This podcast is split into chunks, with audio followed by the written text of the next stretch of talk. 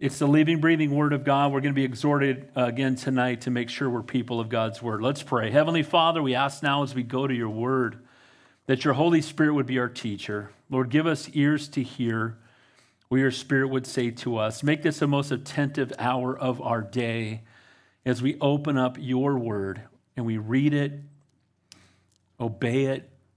Lord, help us to apply it to our lives. May we leave here more in love with you than when we came, because to know you better is to love you more. We ask these things in your holy and your precious name. We pray, and all God's people said. Amen. So, Ezra. So, we saw in 1st and 2nd Chronicles, that was a history lesson for those coming back from Babylon into Jerusalem after they had been taken away captive because they had gotten caught up in idolatry and God allowed Babylon to carry them away.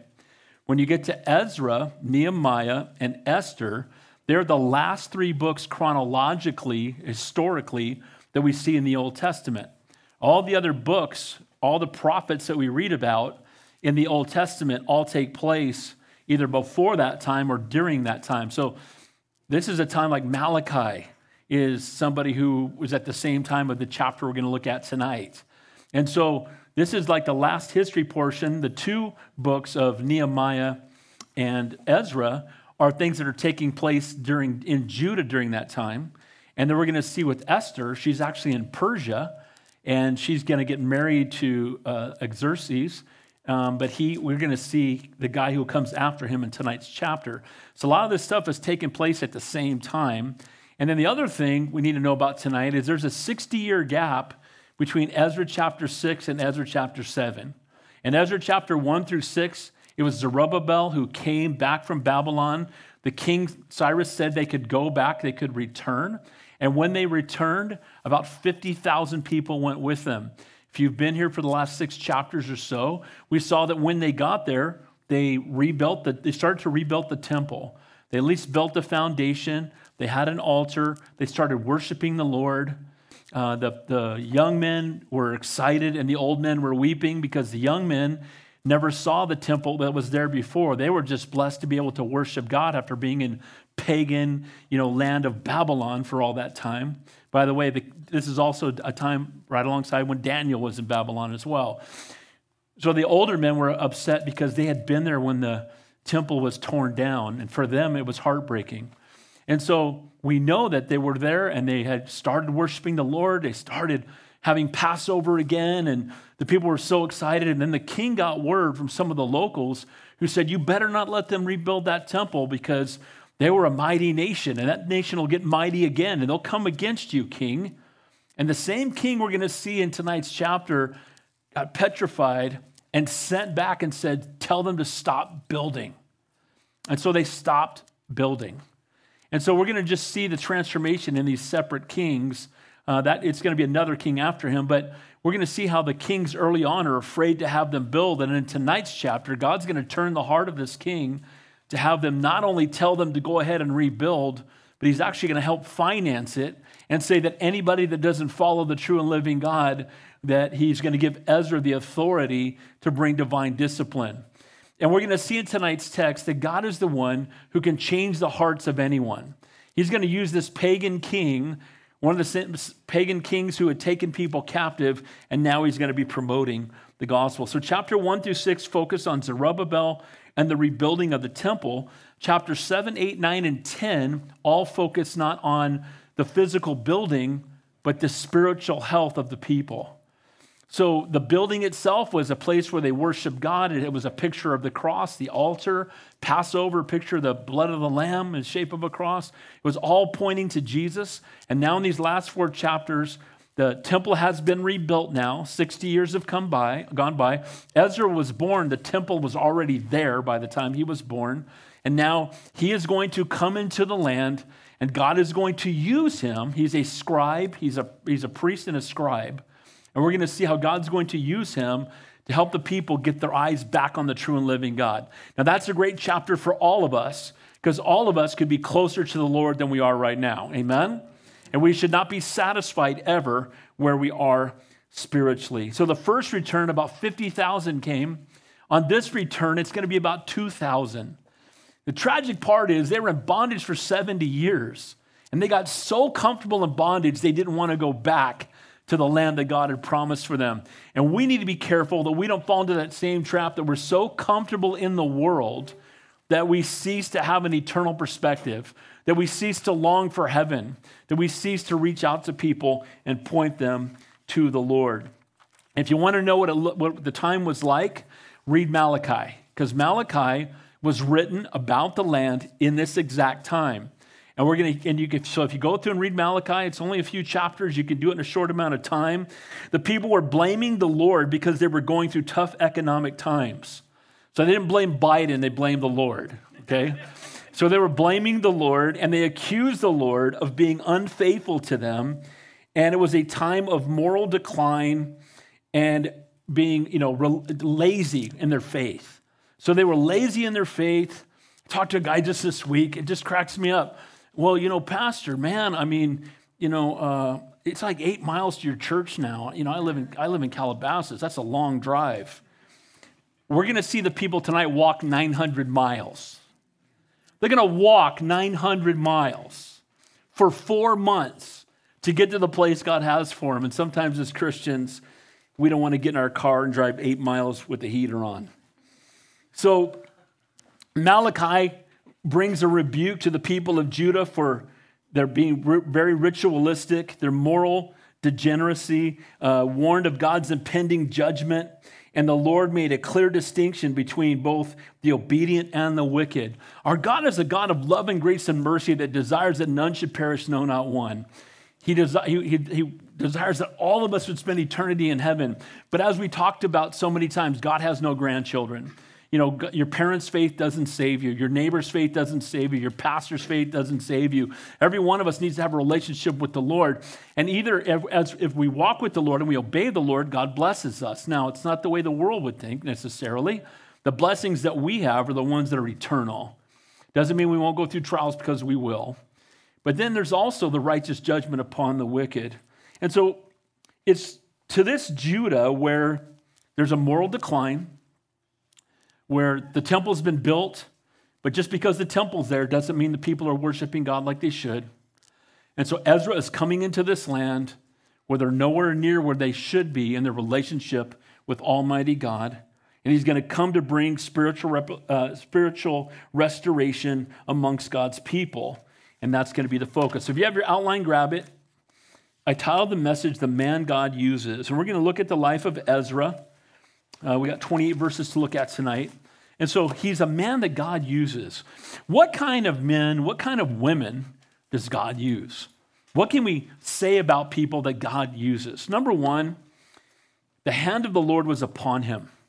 So he's got a godly reputation. He's a man of the word. And let me just say this I want to tell you how you can grow in your faith.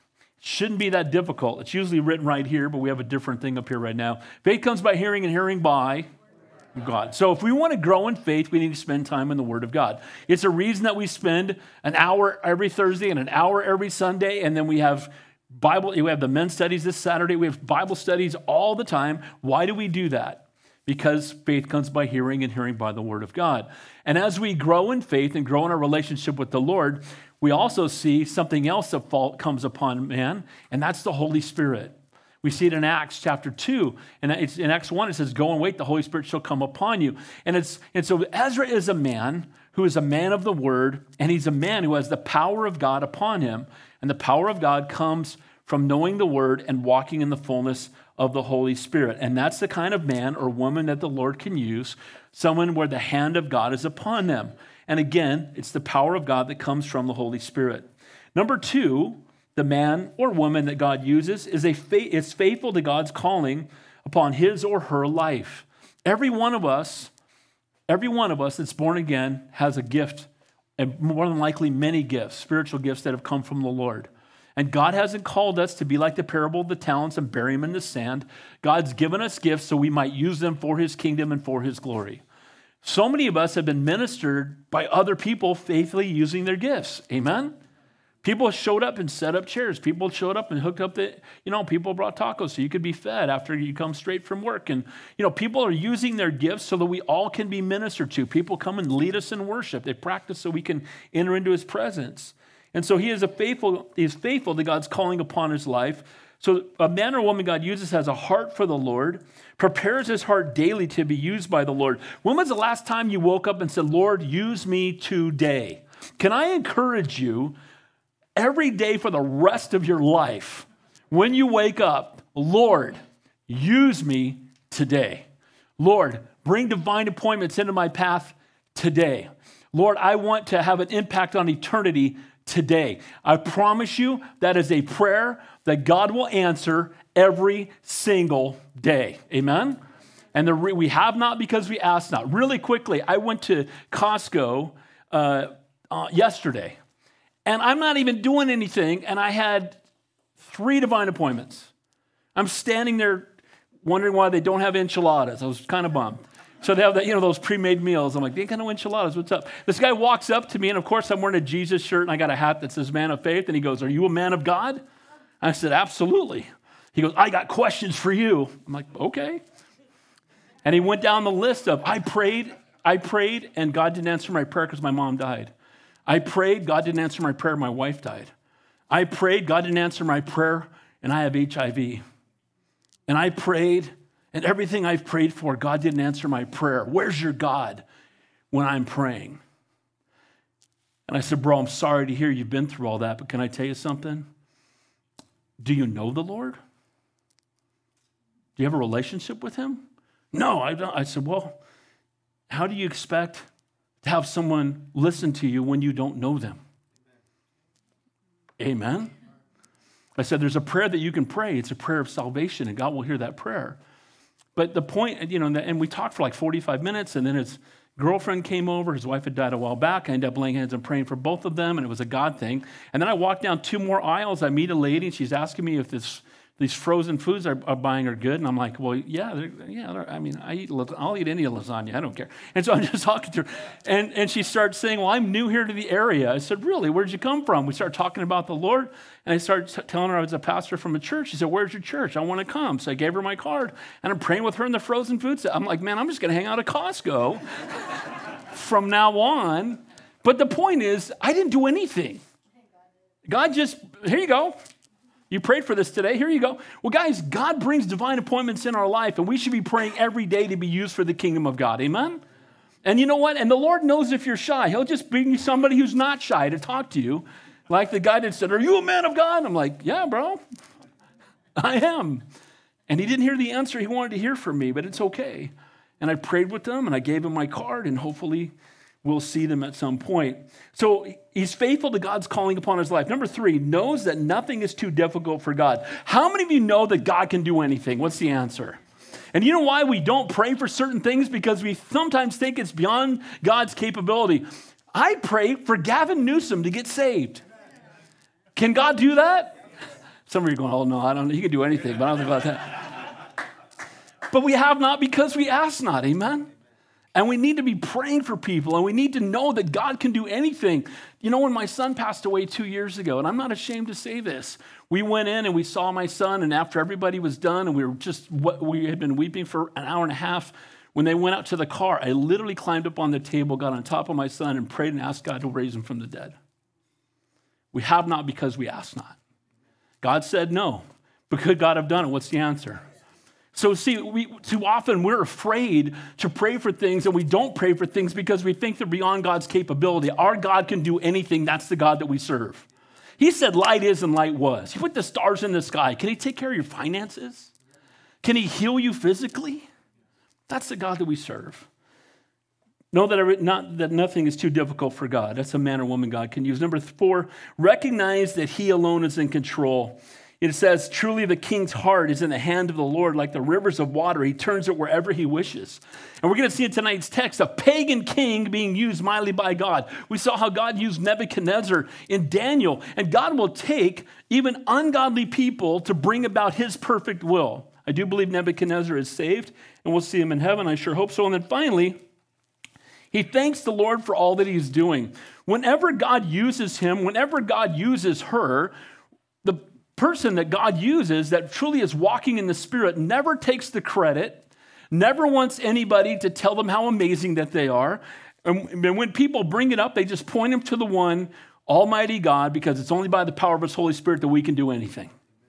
Amen? So let's take a look at the man or woman God uses, even when we're surrounded by a lost and a dying world. Let's begin there in verse 1, looking at the hand of the Lord is upon him. So, the book of Ezra, we've gone through seven or six chapters. We're finally going to meet this guy. So, six chapters of Ezra, Ezra's not in it. And now we're actually going to meet this man. It says, Now, after these things, so after these things, there was a amount of time, 60 largely uneventful years take place. We can get more detail by looking through some of the prophets. But during those 60 years, we don't have anything recorded of what's been taking place in Judah. And so the ruler of the Persians was, which was once Babylon, is a man by the name of Artaxerxes. So in Daniel 5, Babylon fell, remember, to the Medo Persians. If you were here on Sunday, we saw Belshazzar praising the God of gold, and we saw God bring righteous judgment upon him. And that was when the, the Medo Persians took over. This is a Persian king who was ruling. Now, this is the king who is a descendant. He was the next king after Xerxes, who married Esther. So, this is the king that, that went into power right after the king that married Esther. Artaxerxes was successful, again, the successor, and the events of the book of Esther all took place between chapter 6 and chapter 7 of Ezra. So when you read Esther, you'll know that that 60 year gap between Zerubbabel and them rebuilding the temple, there was a 60 year gap in time, and that's when Esther took place. And that's when the teaching of Malachi took place. And those are places that we can look and see and fill in that gap. Now, notice what it says there. In the reign of Artaxerxes, king of Persia, Ezra, the son of Seraiah. Now, Ezra, his name means, I love this, his name means help. What, what, what's one of my favorite prayers? What is it? Lord, help. Lord Ezra. Can I get an amen to that? Ezra's name means help. And God is going to send this man to go and minister to the people in Jerusalem, in Judah, who now have been back there for 60 years. They've gotten settled in, but their walk with, with Almighty God is not where it should be. When they first came back, they were excited. A whole new generation of people have been born. Time has gone by, and Ezra is going to be sent back to come back and bring revival back to Judah, to bring revival back to Jerusalem, to wake them up and get their eyes back on the true and living God. Now, it says of him, we know that he was a priest and a direct descendant in the line of Aaron. We'll see that through verse 5. And he could have functioned as a high priest, yet he was no more as a scribe. Now, scribe, when you hear the term scribe, people think, oh, he just made copies of the Bible. Well, I believe that's part of what he did, but a scribe was someone who taught the Bible. Now, first of all, I had thought about doing this years ago. Wouldn't it be awesome to sit down and handwrite an entire copy of the Bible? Wouldn't that be awesome? You know, if you took all your Netflix time, you could probably do it. Can I get amen to that? if all the time you're on your on your phone and started doing it, you know, it would take I don't know how long it would take. It would take years. It would take thousands of hours probably to transcribe it. But, but, a man who's handwriting out copies of the Bible, do you think he gets to know God's word? And not only that, they cannot make a mistake. And they ritual, ritual cleansing, like when they would put one letter in the name of God, they would have to go and cleanse themselves and change their clothes and put clean clothes back, come back, put the second letter. And go, I mean, it was, it was a deal. So he was a man who transcribed the word, but he was also a man who taught the word. He was a man that exhorted people from the word. So, so he was a scribe, but he was also a teacher. He's actually often called the father of Judaism, Judaism an ancient rabbi said if Moses had not received the law of God, Ezra would have gotten it. Some people refer to him as the second Moses.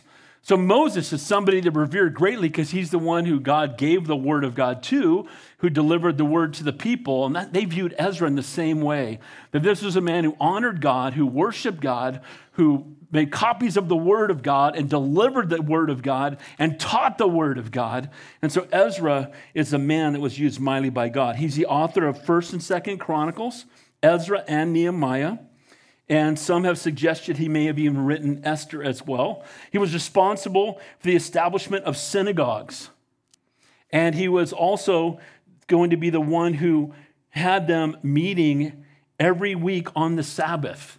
So, church services, in a sense, were established by Ezra. Because what they would do is they would come and make sacrifices, and there, was ne- there wasn't necessarily a teaching time. And Ezra is like the, the first time we're going to see the word sermon or pulpit or in the book of Ezra. And so he's going to be a man who's a man of the word, and he's going to be gathering the people together once a week to study the word. And it's really where we get the whole picture of what we do on Sundays, is we get it from the example we see in Ezra. It's going to be in later chapters. Again, he, he established a synagogue. There was to be a, a, system to help people learn the law of Moses in a setting near their homes on a weekly basis rather than just going to Jerusalem three times a year. Because, see, people lived throughout all of Judah, and Jerusalem, for some of them, was days' travel away. And so instead, they put a place where they could go and study God's word near their homes. Praise God for Ezra, because, boy, that's still happening today. Amen? We believe this would be a precursor of uh, what we call sermons today. In the book of Nehemiah, we will see him teaching the people, and the word pulpit will be used. The first mention comes from Ezra. Now, it's going to tell us some genealogy about him, but anytime there's a genealogy in the Bible, people skip over it. You need to know it's in there for a reason. Amen? If God put it into existence, God had people write it down, He guarded it, and He brought it to you know thousands of years into the future, we ought to be able to read it. Can I get amen to that? People go, oh, if it's a genealogy, I just flip over it. Well, God put it in there for a reason, and we want the whole counsel of God, not just the part that's easy to read. Amen? Verse 2. Notice it says, the son of Seraiah, second part of verse 1, the son of Azariah, the son of Hilkiah, the son of Shallum, the son of Zadok, the son of Ahitub, the son of Amariah, the son of Azariah, the son of Maratoth, the son of Zeruah, the son of Uzai, the son of Bukai, the son of Abisha, the son of Phinehas, the son of Eleazar, the son of Aaron, the chief priest. Why is this genealogy here? It's connecting Ezra all the way back to Aaron, the first high priest. So he is related to the high priest. Now, in the Old Covenant, the high priest was the only one who could enter into the Holy of Holies. And he could only enter in on the Day of Atonement, where he would go in on Yom Kippur and he would go in and he would make the sacrifice. And he was the only one who could do that. And, and, what a priest was, especially the high priest, it's an intercessor. He would go and speak to God on behalf of the people, kind of like Moses did on Mount Sinai, and then come down and deliver it to the people. And so a high priest would speak to God on behalf of the people and then speak to people on behalf of God. Now, who are the priests today? What's the answer? We are. The Bible says we are priests. Now, we're not guys sitting in a box with a black, you know, collar telling people to tell, say 50 Hail Marys to be forgiven. When Jesus died on the cross, he paid it in full, and we don't need to do that. Amen? We don't need to pray with vain repetition. Now, what's being said, though, is he, it connects him to the priest that he is an intercessor, that God is going to use him to speak to the people on behalf of Almighty God. Now, when Jesus died on the cross, we don't have high priests anymore because we have a high priest, and his name is Jesus Christ, who is seated at the right hand of the Father, who intercedes with the Father for us. And again, God uses him through his word to speak to us on his behalf. Amen? So we don't need the high priest anymore. Now, you'll notice there too that it was son of Aaron, and that's the connection. So his genealogy goes back to the high priest, his ancestors. This list isn't complete, it skips some generations. But the point is to establish Ezra's credentials. If you wanted to be a priest according to the law of Moses, you had to be able to prove your genealogy back to Aaron. And if you couldn't, you could not be uh, in that priestly line. You could, you could be a Levite. All priests were Levites, not all Levites were priests. So some of the Levites were not related to Aaron. And so here was a man that was called by God, uniquely gifted by God. And we've seen times where people tried to be a priest when they weren't. Remember the rebellion of Korah. Read Numbers, see how that worked out, what God thought about that. It says in Numbers 18, therefore you and your sons shall you shall attend to your priesthood for everything at the altar behind the veil, and you shall serve. I give the priesthood to you as a gift, a service, but the outsider who comes near shall be put to death. Only the one who was called by God to be a representation or a picture of Jesus Christ could come near to the Holy of Holies. If anybody else came near, they were struck down dead. And you can see that with Korah. You know, that's interesting. There, there are Jews today that are trying to find ancestors to Aaron. I went, and if we had gone to Israel, we would have been going in, in a month. That kind of canceled, right? But there's a, an institute where they've literally got the golden lampstand, they've rebuilt it. You know, they've got the altars, they've got the bronze altar, they've got a red heifer, they've got all these things, and they're all ready, and they just need the opportunity to start rebuilding it. Now, I personally think that won't happen until we're raptured, but they're trying to find somebody that, you know, through genealogy somehow, that will go back to Aaron. I have no idea how they think they're going to do that. Uh, one of the many, many, many, many, many, many, many flaws in Mormon theology, which shouldn't be called theology, it's a fairy tale.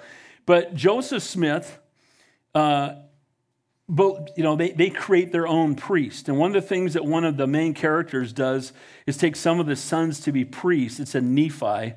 And in doing this, this character is violating the law of Moses. The Mormon church claims that on May 15, 1829, John the Baptist conferred the Aaronic priesthood to Joseph and a man by the name of Oliver Cowdery. Guess what? The Bible would say that is not the case. Amen? This is why we don't just listen to what people say. We need to know what the Word of God says. You will not fall for a lie if you know the truth. Amen? Well, I'm, a, I, I'm, I'm an apostle. No, you're not. Amen? Apostle, Reverend, Bishop Dave. When people do that, it just makes me sick. You know why they do? They, they're so full of themselves. And the reality is, they're the name of the 12 apostles in heaven. It's in Revelation. We saw it. Guess what? There's 12 apostles. You're not one of them. Amen? An apostle needs to have seen the living and risen Savior. Have any of you seen the living? You're not an apostle. Amen? But this is what takes place when, we, when, we, when we, we're loose with the Word of God. And the Word of God is the foundation for truth and we don't listen to what others will say. Jesus is our intercessor. He's our great high priest. He's the only mediator between man and God. There is no other mediator. And from verse 1 through verse 5, there we see the connection between Ezra and Aaron. And so this man is a priest. He could have been the high priest.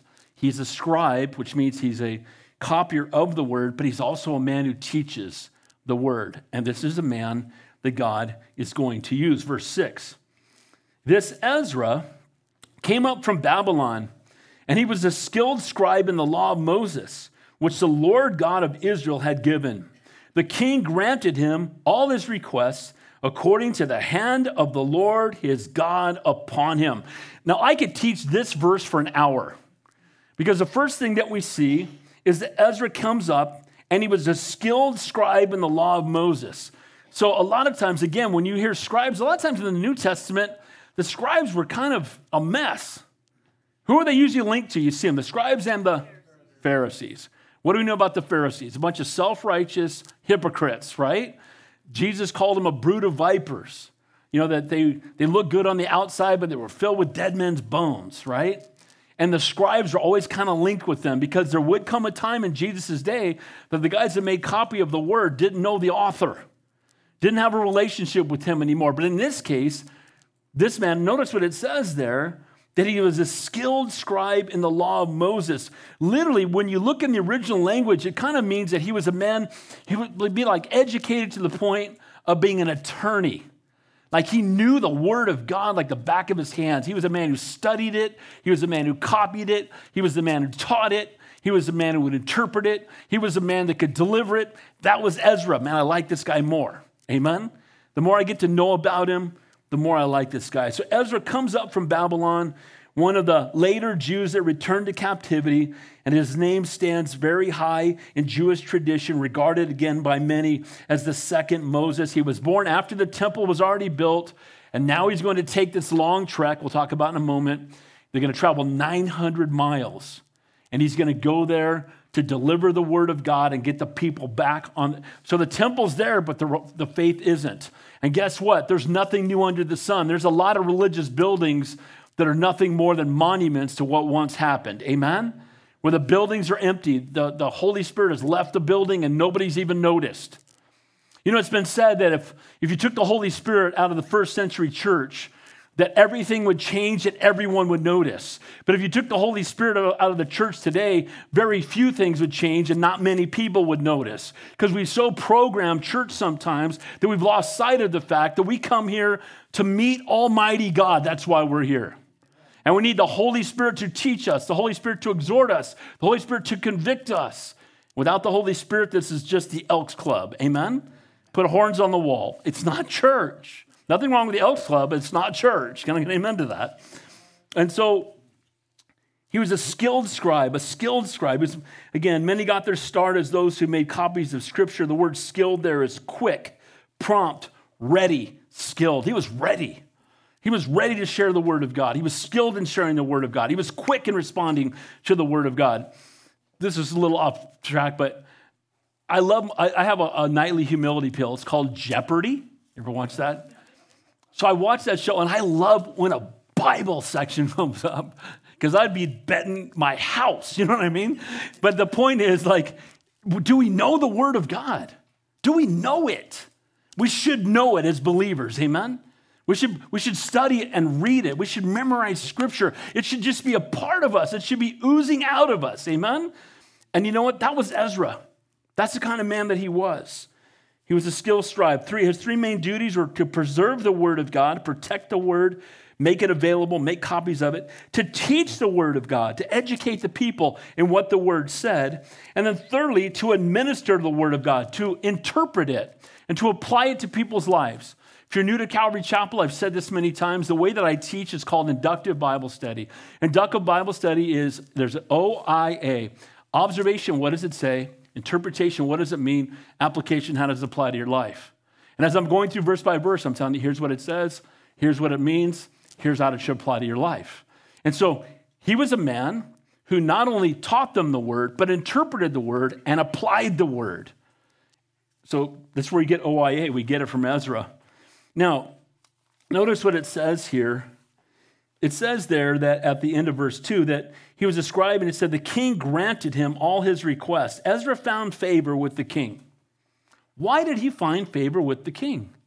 Well, it's in the rest of the verse. Notice what it says there. The king, king granted him all his requests according to the hand of the Lord his God upon him. God's hand was upon Ezra. I would hope, and you know, it's a little shocking when someone comes up to me and says, Are you a man of God? I would hope we get all, Are you a woman of God? I, I, I think we can all say, and it's not being it's not being prideful just to say, Yes, I am. Amen. We should be identified with the Lord. We are his people. We've been adopted into his family. When I lived in Santa Cruz, my dad was a pastor there, and uh, people would run into me and go, Are you Johnny Johnston's son? I would say, Absolutely. We love your dad. I said, Yeah, me too. Amen. I thought you looked like your dad. You know, and they would say things like that. Now, why, I'm not ashamed of my earthly dad. Why in the world would I be ashamed of my heavenly father? Amen.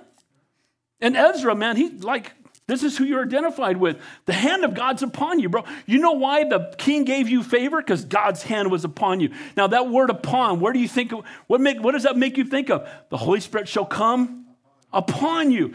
Spirit's with you, in you, or upon you. He's with everyone. They call him their conscience. When you give your life to Jesus, he goes from being with you to living inside of you. Never leaves you nor forsakes you. It's a down payment on heaven. Jesus said in Luke, he breathed the Holy Spirit in the apostles, but go and wait, for not many days from now the Holy Spirit shall come upon you. So, subsequent to salvation, there was an outpouring of the Holy Spirit. As my dad used to say, whether you call it the baptism of the Spirit, the indwelling of the Spirit, the filling of the Holy Spirit, whatever you call it, just get it. Amen? And we need us to decrease and the Spirit to increase. There needs to be less of us and more of Him. And what that verse says is the hand of God, the presence of God, the power of God is upon Ezra. And because of that, he finds favor with the king. The king is going to give him everything he asks for. Now, you can walk in the fullness of the Holy Spirit, and there'll be times when you won't get what you ask for. But in this case, God is going to use him mightily, and God is going to use a pagan king to help equip him and prepare him to be used for the Lord. The hand of God is synonymous with his power. And again, Acts 1 8, you shall receive power when the Holy Spirit has come upon you. And you shall be witnesses to me in Jerusalem and all Judea, Samaria, and to the ends of the earth. God's presence in our lives, God's power producing fruit through our lives. I, I, years ago, there was a man by the name of Guy Duffield, and he was in his 90s in like 1989 when I went to hear him teach at a men's conference. And he, and man, and I love that. I mean, they literally had to carry the brother up there. He was, he was like 98 years old, and they, you know, he got up there. He was sitting on a stool, his hands were like this, and he was teaching the Word of God. And he was talking about the power of the Holy Spirit. I've never forgotten it. And that's got to be 40 something years ago. 40, roughly 40 years ago. He's, tell, he's telling us about the power of the Holy Spirit, and here's how he drove it home. He said, I would rather walk through a dynamite factory with blowtorches than go out and try to live my life without the power of the Holy Spirit.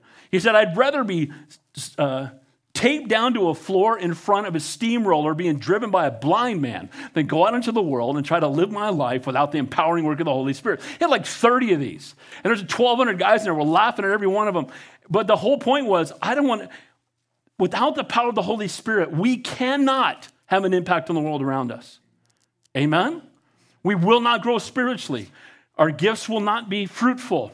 Our lives will not be fruitful. Without Him, we can do nothing. But I can do all things through Christ who strengthens me. And so, why is it some of us, our lives are dry?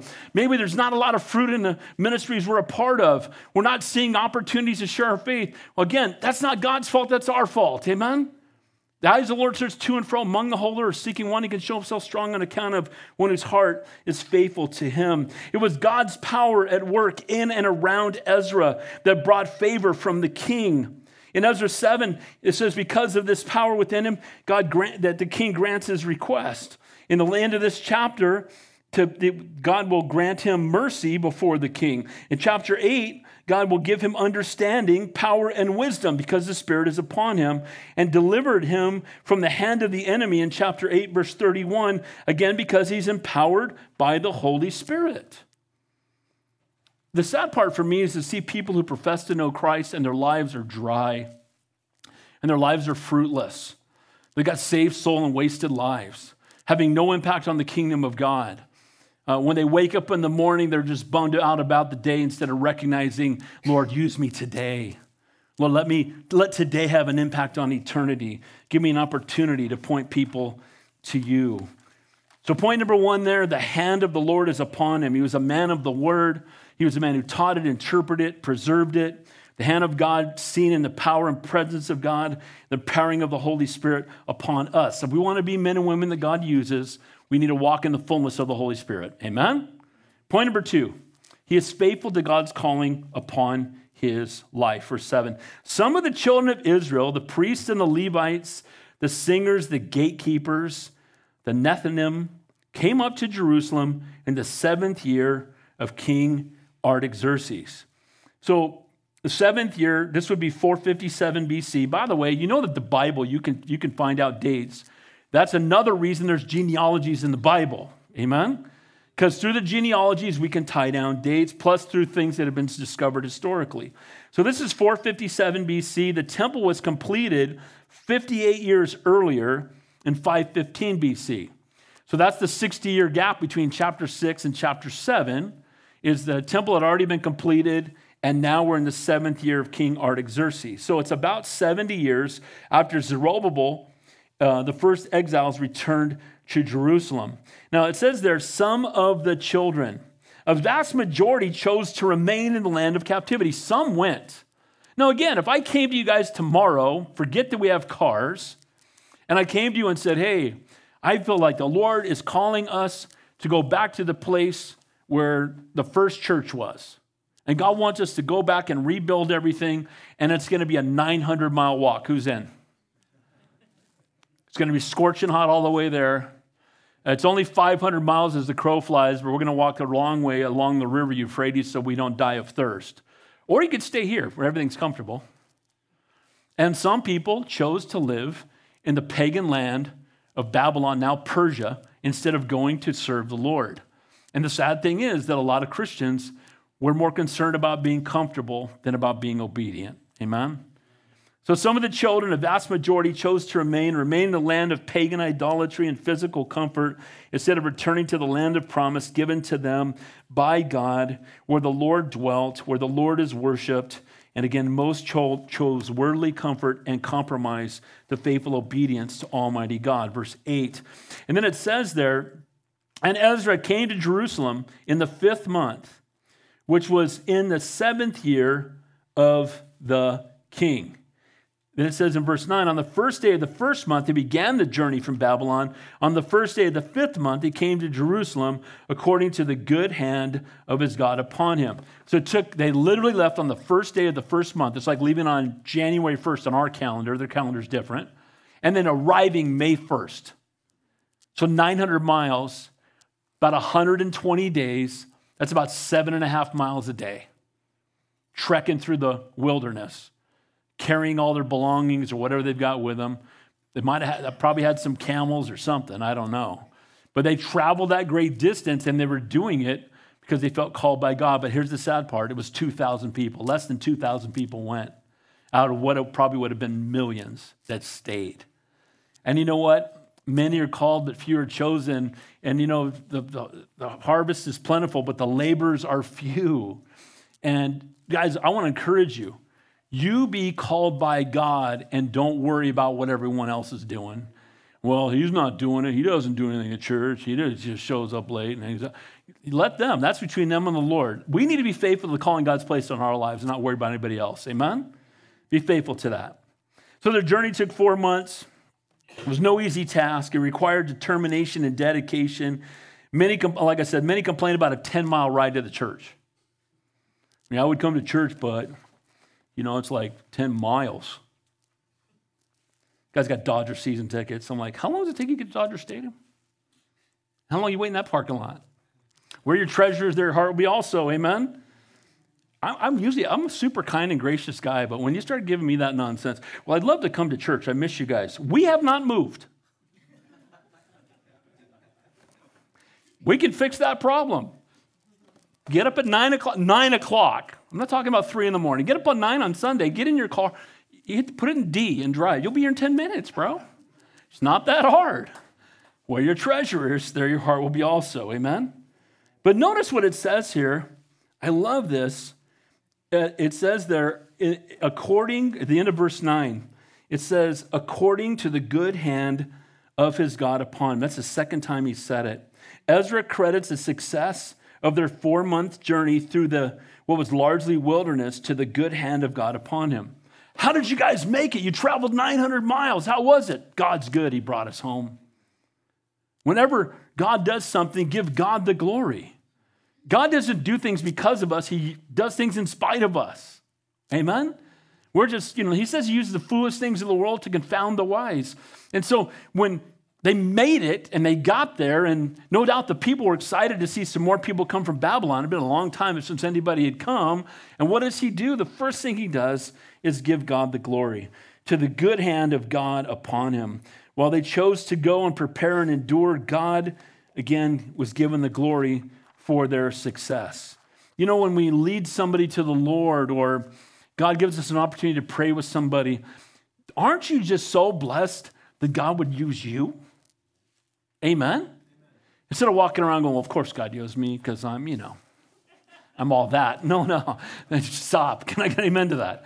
If you're going to be like that, let me know so I can move aside a little bit, right? So when the lightning hits, I don't get smoked. But here's the point.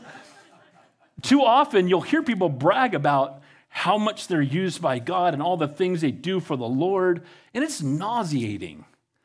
And if it nauseates me, it must break the heart of God. Amen?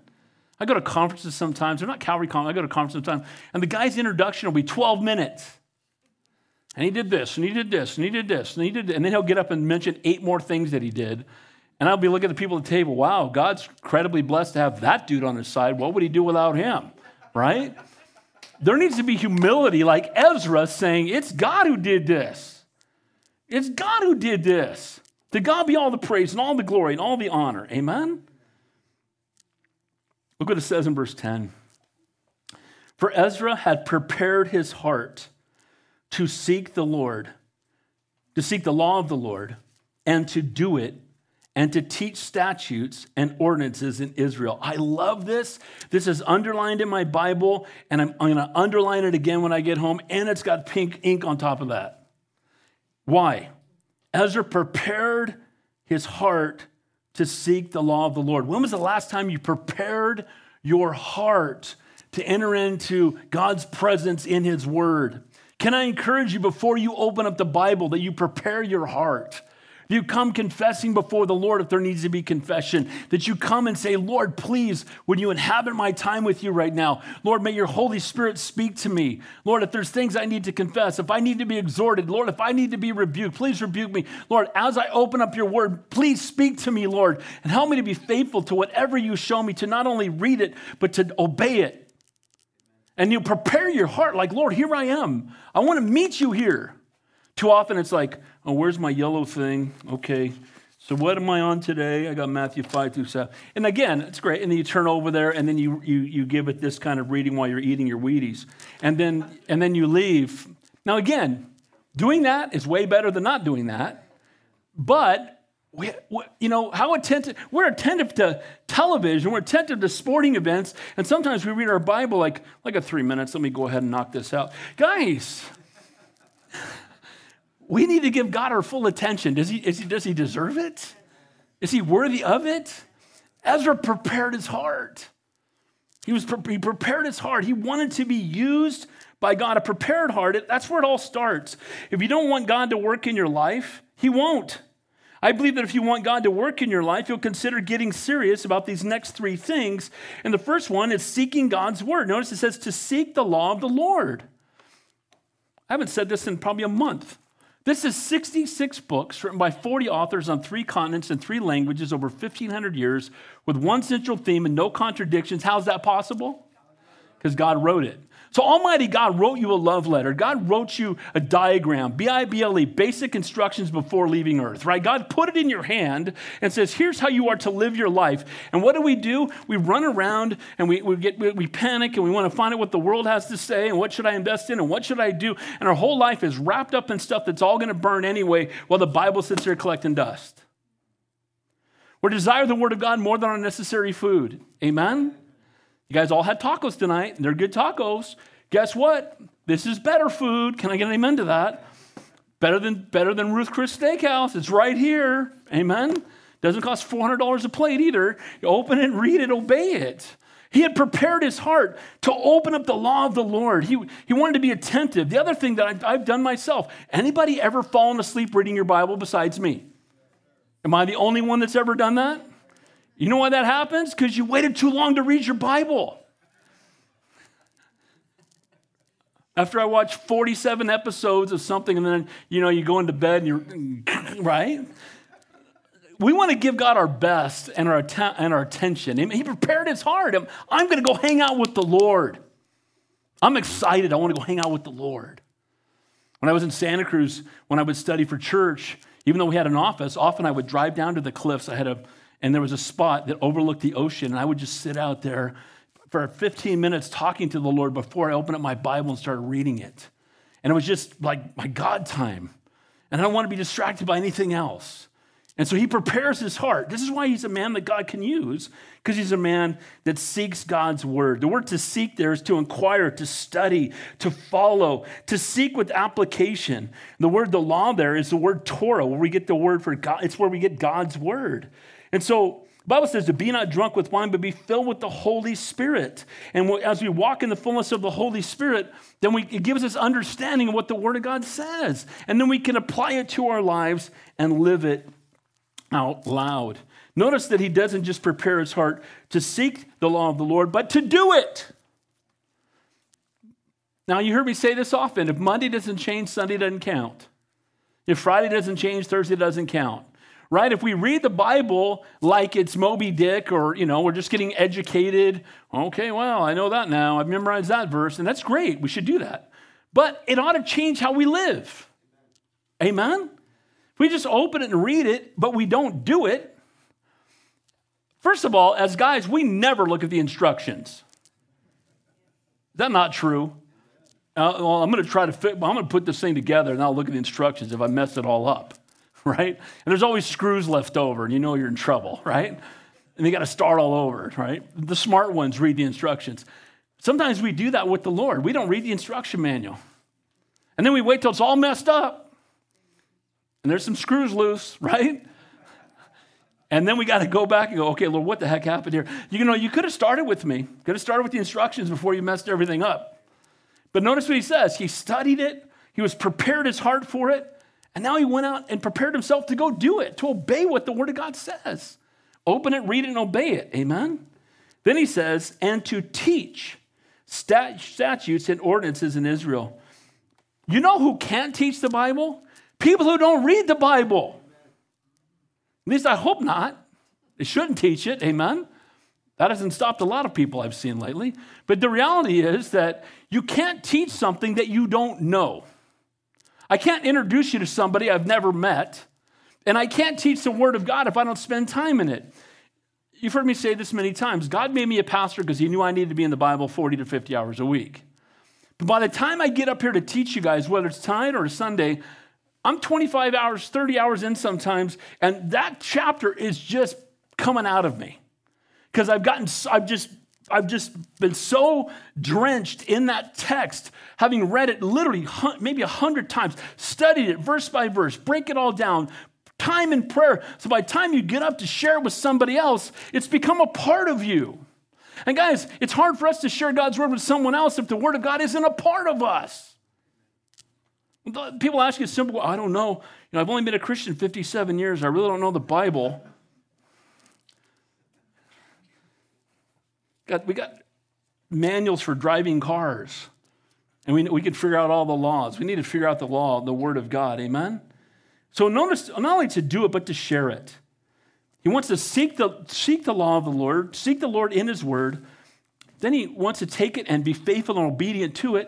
And then he wants to share it with other people. And as believers, the most selfish thing we can do is go to heaven by ourselves. Do people need Jesus? What's the answer? Yes, they do. I'm praying for that couple yesterday. Are you a man of God? Yes, I am. Why won't God answer my prayer? I've been looking for somebody I could talk to about this. Great, I'm right here, bro. And I prayed for him. But I told him, again, if you don't know God, you can't have a conversation with him until you give your life to him. Amen? So, no offense, bro, but you were yelling down a well. God didn't hear your prayers. But you know, we can fix that today. We can change that right now. Amen? So, we need to have that heart, prepared to, to seek the law of the Lord, to obey the law of the Lord, and to share the word of God with others. Godly character comes when we seek the Lord, when we obey his word, and then when we share it with others. You know who has to know the text the best and who gets the most out of the text? The one teaching it. It's been said, a mist in the pulpit's a fog in the pew. If the guy standing up here doesn't understand the text, the people out there are going to have no idea what he's talking about. Amen? If you want to teach somebody else, you have to know it better than anybody else, in a sense. And so Ezra got to that place because he's going to go back to ba- go back to Jerusalem, and he's going to walk into where they've walked away from the Lord again. There's been moral decline, and he's going to come into the city and try to get all their eyes back on the Lord again. He's going to come back in and reestablish what the priorities and their passion ought to be.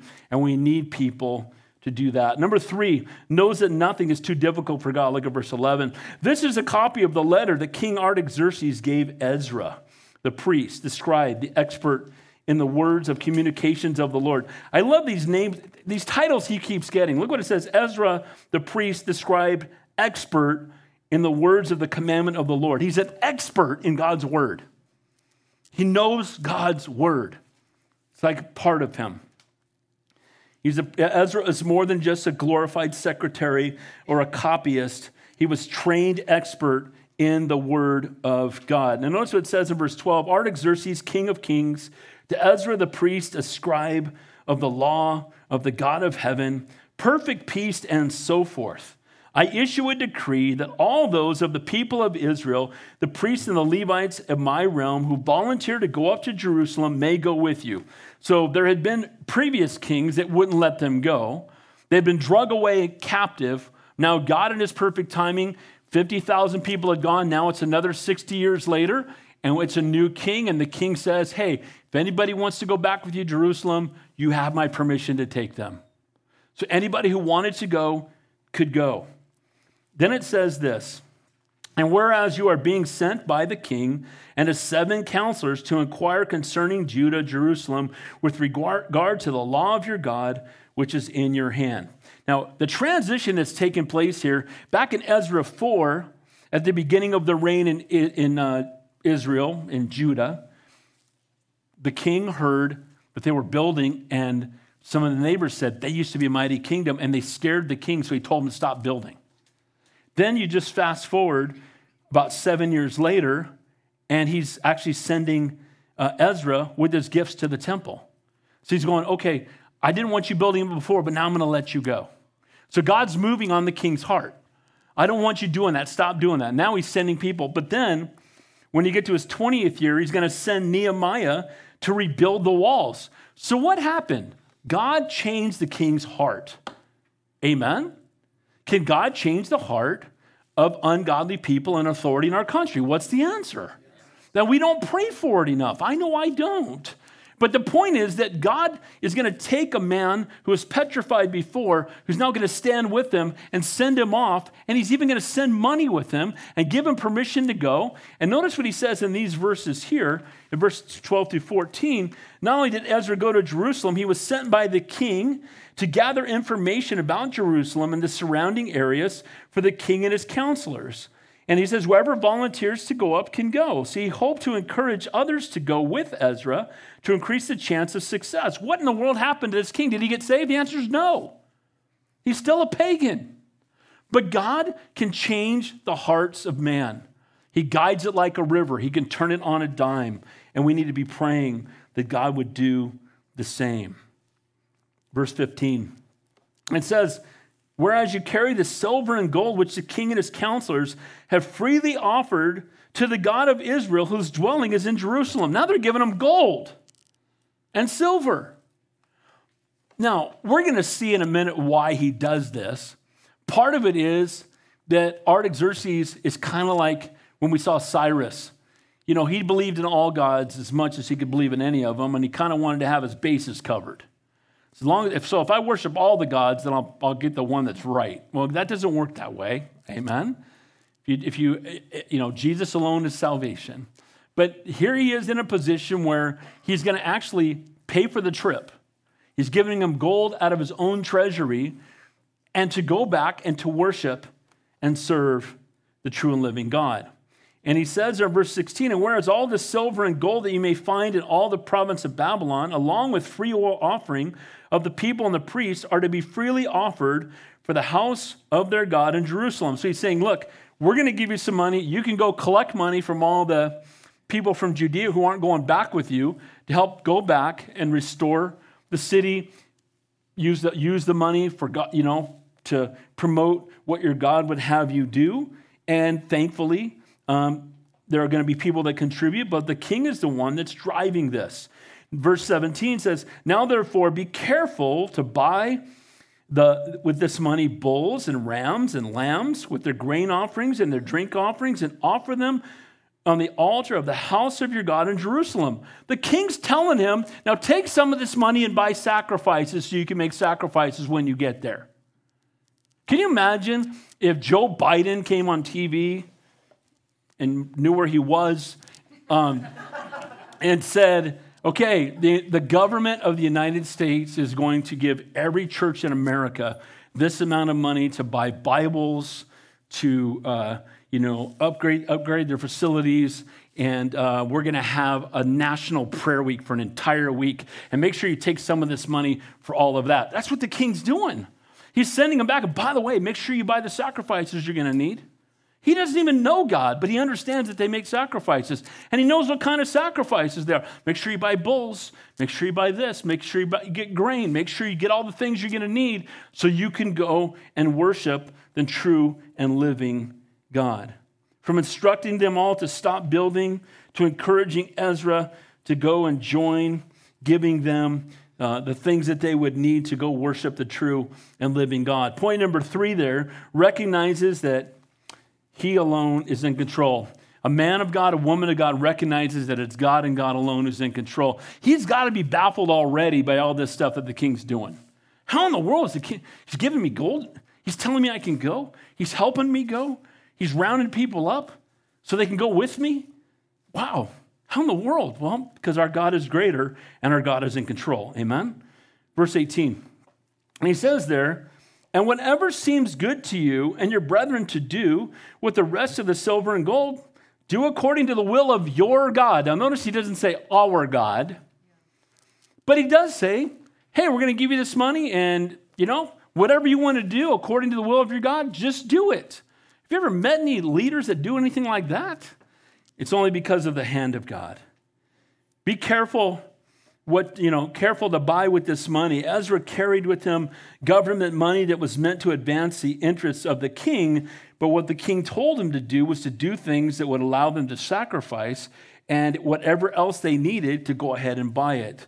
It's a mighty move of God upon the heart of a king from Babylonian slaves to allowing the people to return, then out of fear that a great kingdom would arise to be a threat, made them stop building, now sends people resources and money and encourages sacrifices and worship to the true and living God. God can move a pagan king and he can move the heart of our president. Amen? And we need to be more praying for things that seem impossible. Notice it says in verse 19 also, the articles that are given to you for the service in the house of your God, deliver in full before the God of Jerusalem. When Zerubbabel left, he took some utensils and that's it.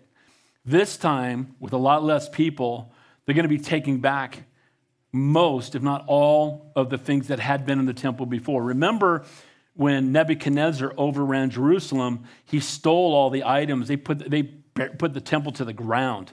Uh, Jerusalem itself was rubble, and he had taken it back. And if you were here on Sunday, Belshazzar was using one of these implements to praise the God of gold and get, have a drunken party.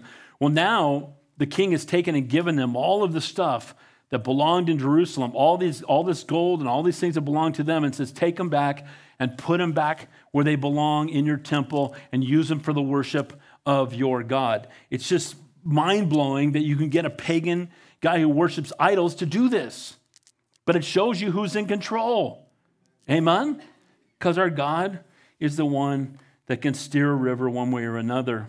Then he says there in verse 20, uh, verse 19, also the articles that are given to you in the service delivered uh, in full before the God of Jerusalem, and whatever more may be needed for the house of your God, which you may have occasion to provide, pay for it from the king's treasury. By the way, if you get there and you run low on money, we'll cover it.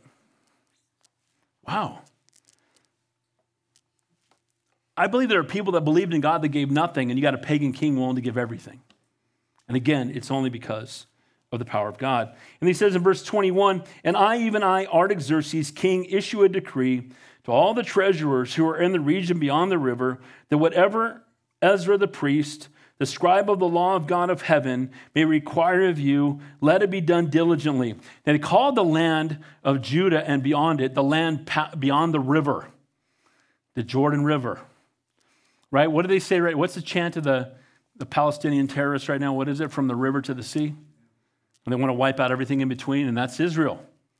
And so, so he's saying that everybody beyond the river, when you get there, if you run out of stuff, the other people that are there Go to them, and they need to give stuff to you. So you can go and tell them, The king told me to come to you. And he says to go there diligently and ask of them whatever you need. Then it says in verse 22, it says, Up to 100 talents of silver. By the way, I calculated that. I'm a math guy.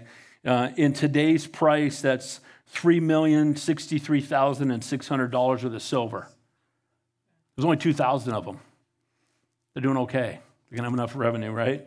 100 kors of wheat, 100 baths of wine, 100 baths of oil and salt, which preserved, uh, which prescribed without prescribed limit.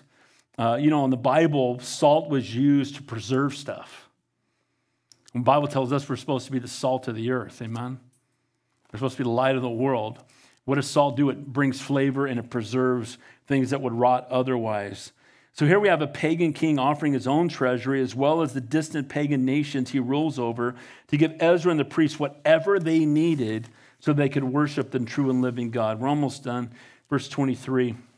And it says there, whatever is commanded by the God of heaven, let it be diligent, let it diligently be done for the house of the God of heaven. For why should there be wrath against the realm of the king and his sons? Now here's why he's doing it. He's saying, look, whatever your God wants, do it. Whatever your God says, do that. It's amazing to me when you're reading this, it sounds like he's a believer. Whatever the God of heaven wants, do that.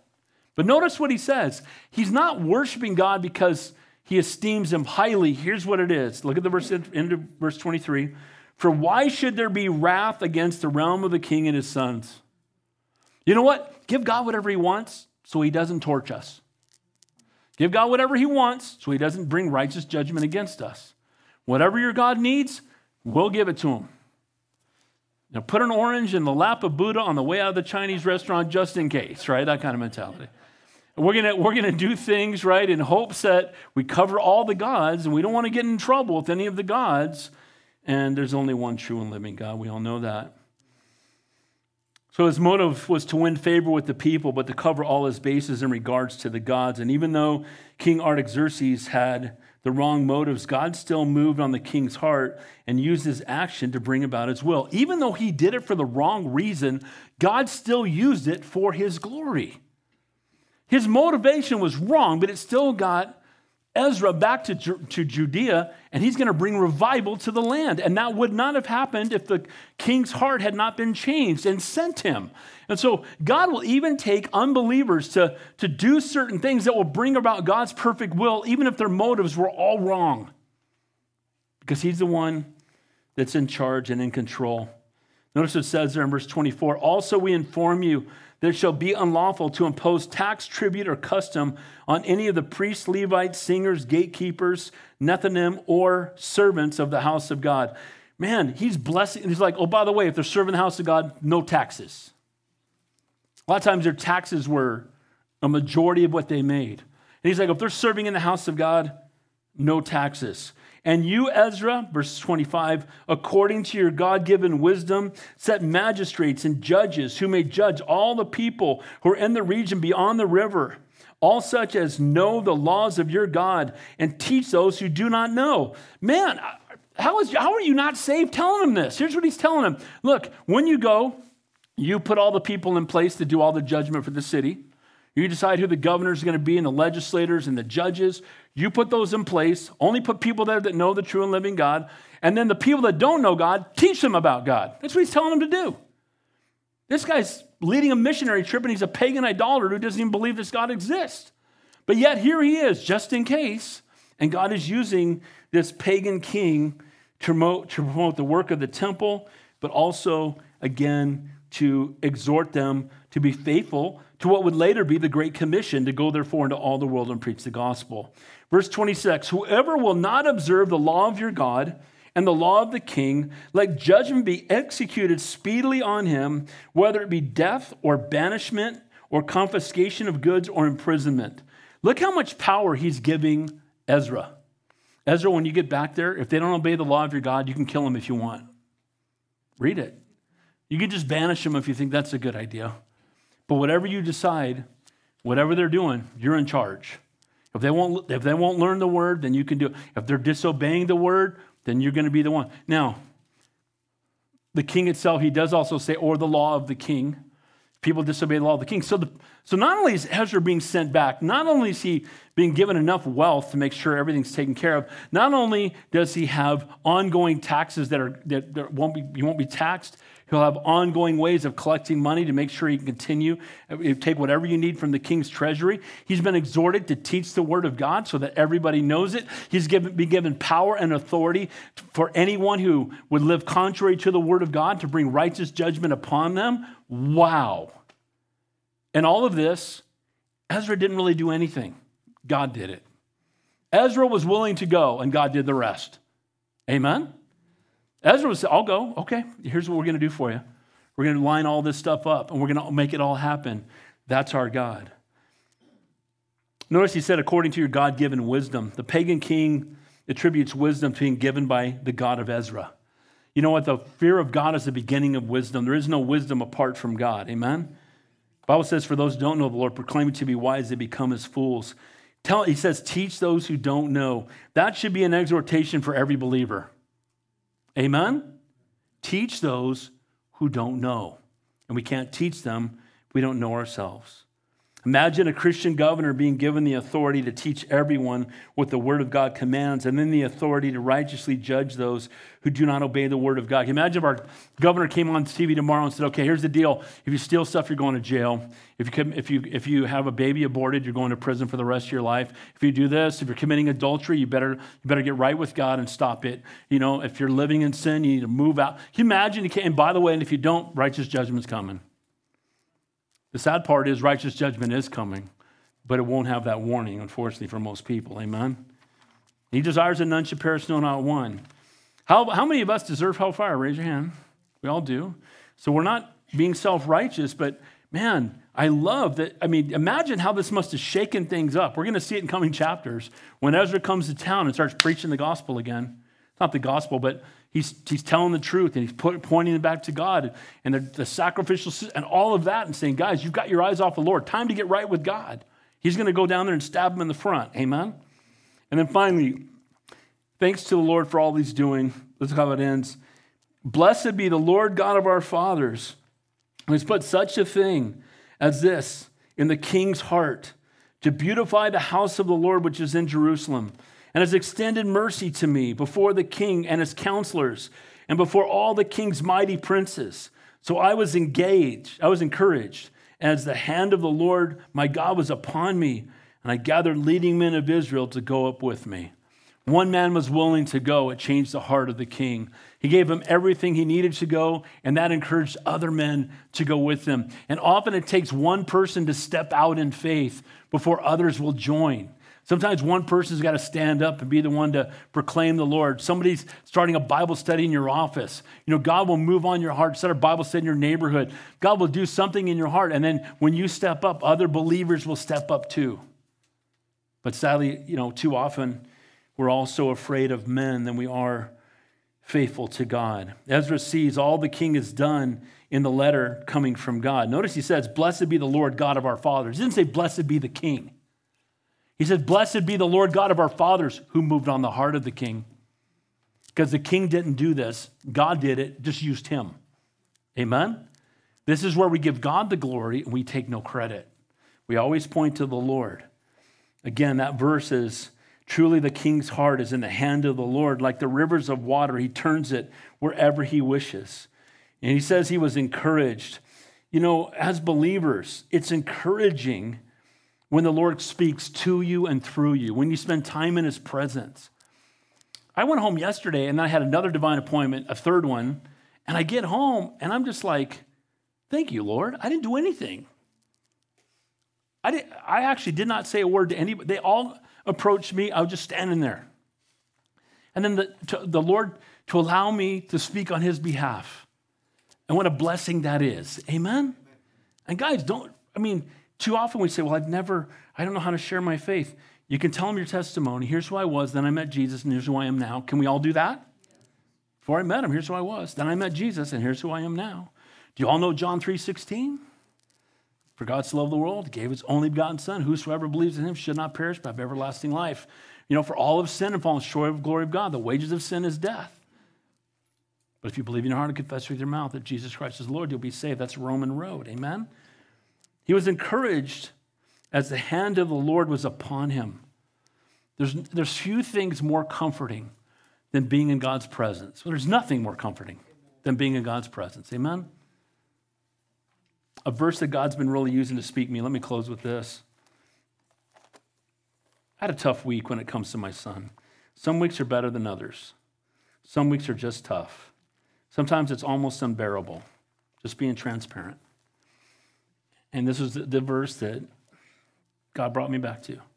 For I consider the sufferings of this present time are not worthy to be compared with the glory which shall be revealed in us. See, this t- the suffering we go through in this life is temporary. We need to have an eternal focus. Set your mind on things above, not on things of the earth. Guys, if we have an eternal focus, we won't be afraid to tell people about Jesus. If we have an eternal focus, we'll step out in faith and use our gifts. If we have an eternal focus, we'll be so heavenly minded that we'll do a lot of earthly good. Can I get an amen to that? And God used Ezra because he was willing to go. Now, and then he became a man who purposed in his heart, prepared his heart to read the word, to obey the word, and to share the word. Can I encourage us all? Let's begin our day doing that tomorrow. Can I get an amen? So, in closing, the man or woman God uses, the hand of the Lord, the Holy Spirit is upon them.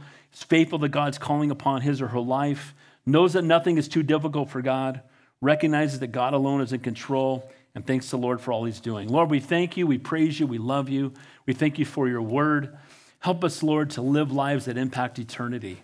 I pray that tomorrow you would bring divine appointments for every single person in this room, whether it's in the workplace or as we're walking through our neighborhood or when we go to the grocery store or wherever we may go, Lord, may we just simply be tools in the hands of the Master, ready to be used for your kingdom and for your glory. Lord, I thank you for everyone who's here tonight. Whatever trials they may be going through, may you comfort them. In areas where they're weak, may you strengthen them. If they're feeling lonely, may they know your presence and your peace and recognize that they're not going through this alone.